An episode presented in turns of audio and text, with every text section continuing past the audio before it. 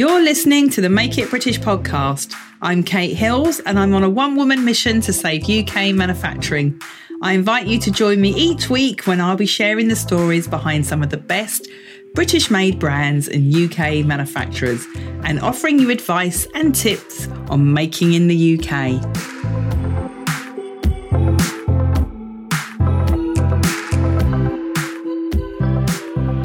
So welcome to series 3. It's a little bit late in the in its arrival because I had originally intended to get this series started a lot sooner. And to tell you the truth, I've been procrastinating a little about exactly what I was going to put in the first episode of this new series.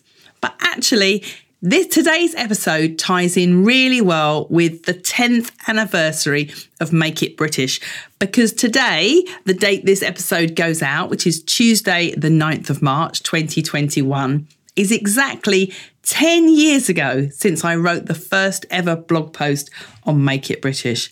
And gosh, how things have changed in those last 10 years. So I thought in today's episode, I would look back at how things are different between then in 2011 and now in 2021 in terms of UK manufacturing and the brands that are making here in the UK.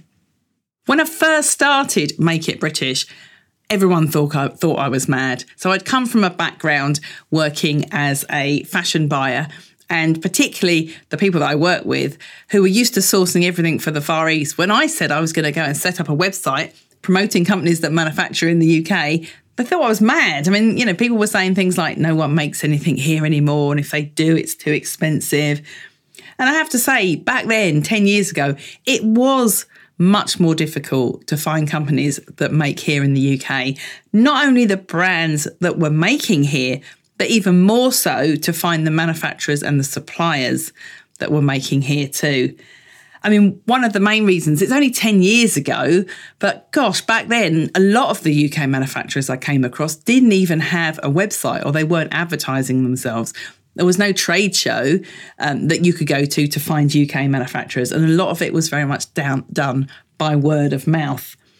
And the brands that were making here, some of them weren't even telling people that they were made in the UK. Of course, there was all these fantastic heritage brands that we know about, such as, you know, the wonderful knitwear companies like John Smedley and Johnstons of Elgin, and of course, all the amazing footwear manufacturers that still make shoes in Northampton. The other smaller guys who were out there who were making in the UK weren't necessarily telling people and they weren't shouting about it and they weren't using it as a feature of their product back then. So it really was quite a challenge when I first started out to find the companies here that made in the UK.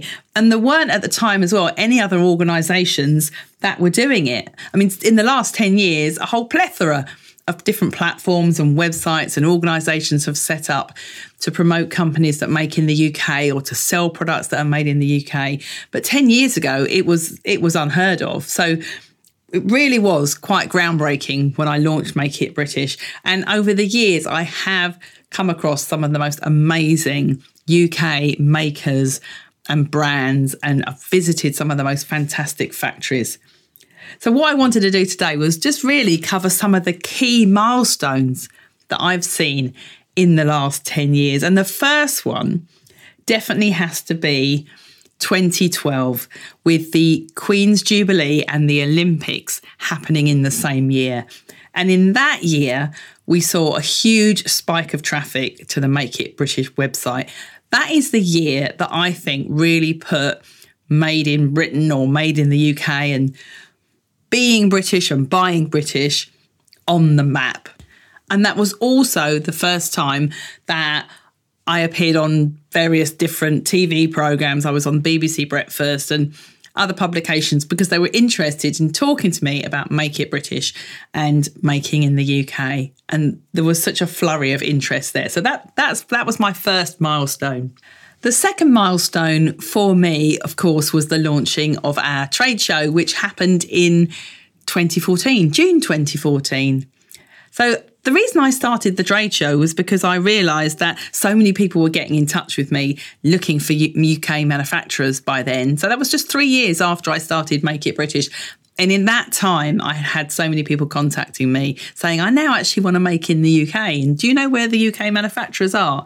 So I set up the trade show we had, I think, 50 exhibitors at the first one, all within the fashion and textile sector, but across all different areas of it, from garment manufacturers to fabric suppliers to label people. And it was amazing because it was the first time all these people had come together. And we were expecting, I think, just a few hundred. And in the end, there was over 2,000 people came to the first show, which really gave great um, credibility to the fact that people did now want to make in the UK. And we had Mary Portas as one of the, the keynote speakers at the event. And that was just after she had done the television programme about a knicker factory, a lingerie factory in Manchester that she'd worked with and helping them to find people to go and work there and to make a new brand of knickers in that factory. So, again, that had helped spotlight UK manufacturing and making, in particular, fashion and textiles in the UK. So, 2014 was a good year. The next milestone was the referendum in 2016. So, when I look back, at the traffic we've had to the Make It British website as a representation of people that have come to the site specifically looking for UK manufacturers or or to buy something that's made in the UK and to find out the brands that make in the UK.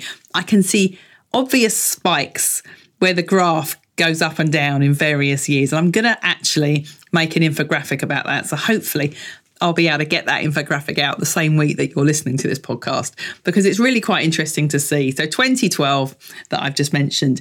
So the next one was 2016, the referendum.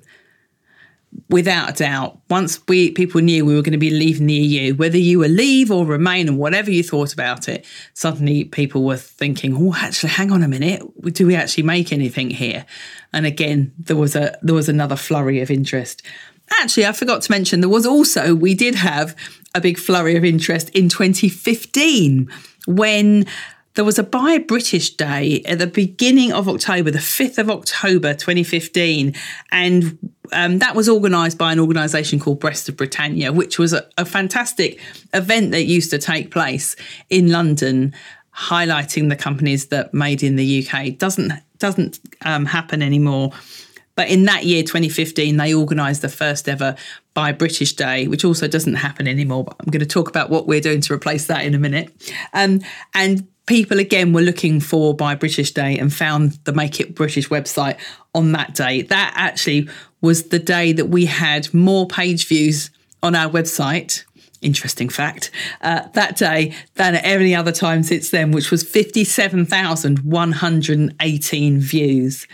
Um, and uh, so that was 2015. 2016, we had the referendum. And then fast forward to today, of course, we've left the EU now. And the busiest day on the Make It British website by far was January the 5th, 2021. When we left the EU, I don't know, there was suddenly a big spike. People were suddenly thinking, hang on a minute, I need to start buying things that are made in the UK. I need to find UK manufacturers because everything's stuck at the port and can't get hold of their stock. So why are more people interested now? Because if if I look at the amount of interest we've had this the start of 2021 versus the start of last year, the same two months last year, Make It British has had 63% more traffic to the website than we had this time last year. And without a doubt, the amount of interest now for buying UK made product and finding UK manufacturers is phenomenal. And it's actually probably more than I could ever have imagined it would have been 10 years ago when I started Make It British. So, why do people want to buy more UK made products now? Well, there's several reasons, but I think you know one of the main things is that they really want to support local businesses. You know, the, the pandemic because we've had the pandemic of the last year, it originated in China, so there are certain groups of people that don't want to buy anything that's made in China. So that has made people turn to looking at local businesses, but also just because people want to support their local communities and want to help get the UK back on its feet after the devastating blow we've had in the last 12 months where it feels like we've been locked down for, for, for 52 weeks although i know we haven't we were let out for a short while and actually at the time of recording this of course we're still in lockdown but we're getting towards hopefully some sort of normality coming back towards the end of 2021.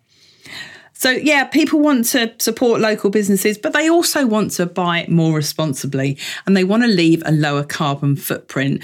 And I'm seeing that more as well, particularly with the younger generation. I think they're calling them Gen Z now. So, the ones after the millennials, that the Greta Thunberg generation who don't want to be mass consumers of loads of disposable, cheap throwaway products that damage the environment, but actually are thinking a little bit more purposefully about what they want to buy. And I think that's going to have a big impact on what people want to buy going forward. And that's going to influence all generations, really, where they're questioning us why are we buying all this cheap shit from overseas? Why are we not investing more in in quality products that are made to last?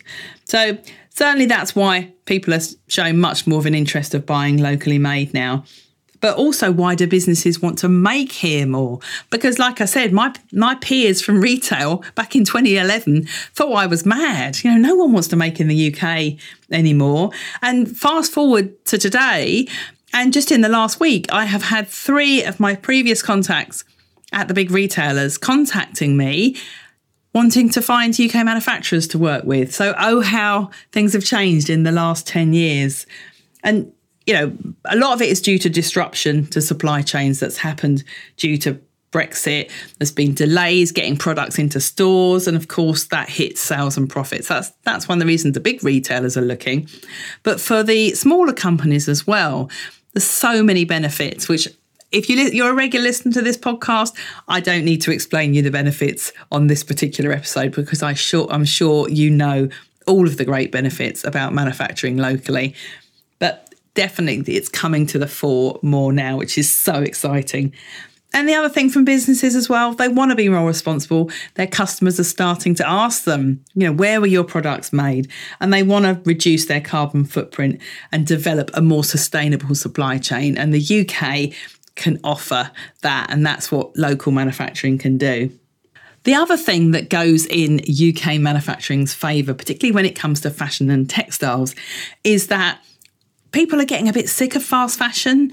Everyone knows that a lot of the big brands cancelled orders, and there's been a lot of stuff in the press about Boohoo. And I did a podcast episode of it, which was one of our most popular episodes about them not being transparent about their supply chain. And I'm now hearing of manufacturers who were making for Boohoo wanting to switch and make a better quality product, a much higher value product in lower volume. And that is what the UK is good at. It's what we were good at 10 years ago when I started Make It British.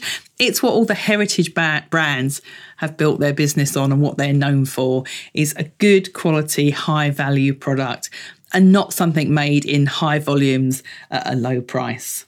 But of course, if we are going to be able to grow UK manufacturing to keep up with the demand that we are seeing now, then there's certain things that are still barriers to its growth. One of those things, of course, is lack of skills or not as many skills here as we need, not as many skilled people here in manufacturing. We need to encourage more young people to get into manufacturing or people that might have lost their jobs due to the pandemic and businesses closing down, they might have worked in retail or hospitality. They need to think about getting into manufacturing and making things. There's some amazing jobs. It's been proven that people that work in manufacturing earn on average a higher rate of pay than those that work in your average job in the UK. So if you're listening to this and you know someone who's looking for a job, please tell them to consider getting a role within manufacturing or start up their own business making something. But the other barrier we have to growth here in the UK, particularly within the fashion and textile industry, which is the area that I come from, is a very fragmented supply chain. So we've got a shortage of some of the essential things that we need.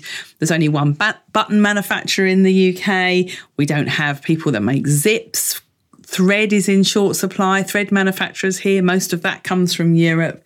And we need to be able to rebuild up these parts of the supply chain to bring it all back together again. So, although 10 years ago when I started Make It British, the supply chain was totally fragmented. It, it took the launch of our trade show in 2014 for a lot of the manufacturers even to get to know each other and to all come together and actually realize that they existed. So it still has some way to go, but we are getting there. We could do with more government investment. That would be good, wouldn't it? If they actually gave some support to the companies that manufacture here in the UK, not just the big guys, but also the small companies too.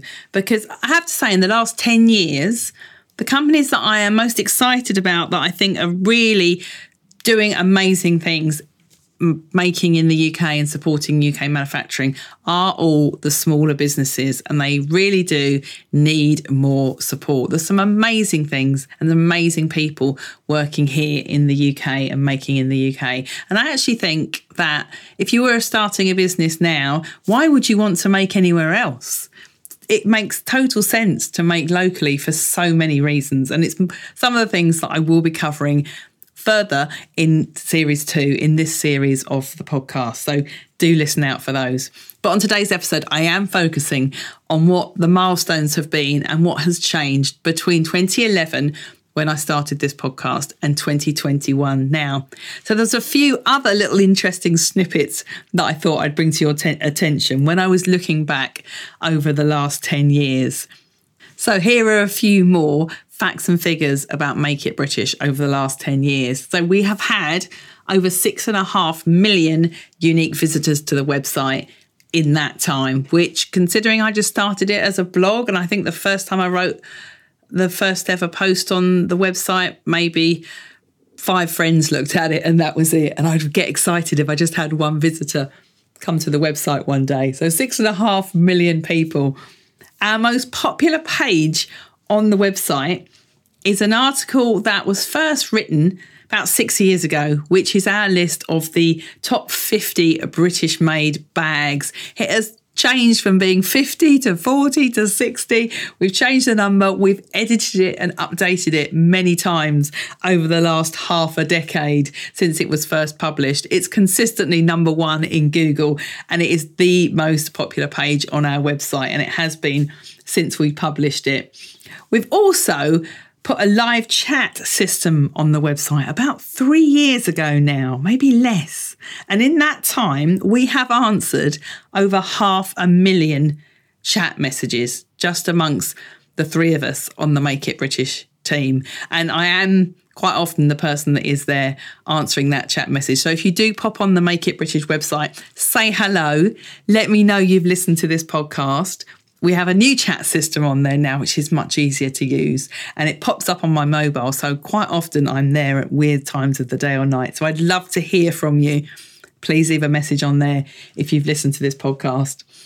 And then the other tidbit that I that I wanted to share with you is do you know what the most requested product that we get on the Make It British website with people asking us about something they want to find that is made in the UK because that's what the sort of requests we get a lot. Where can I find this made in the UK or that made in the UK? We're seen as kind of like the oracle or the Wikipedia of uh, of where you can find something that's made in the UK. And generally, I'll, have a pretty good idea. It's like we we don't make that here. The most popular item that we get requested for can you buy this made in the UK, but no one is yet making it is an electric kettle. Now, if someone gave me a pound for every time I got asked if there was someone making electric kettles in the UK, I would be setting up my own electric kettle factory right now because it is the most in demand item. And if you're listening to this and you've got some big money to invest and you're looking for something that there's huge customer demand for, it's an electric kettle factory.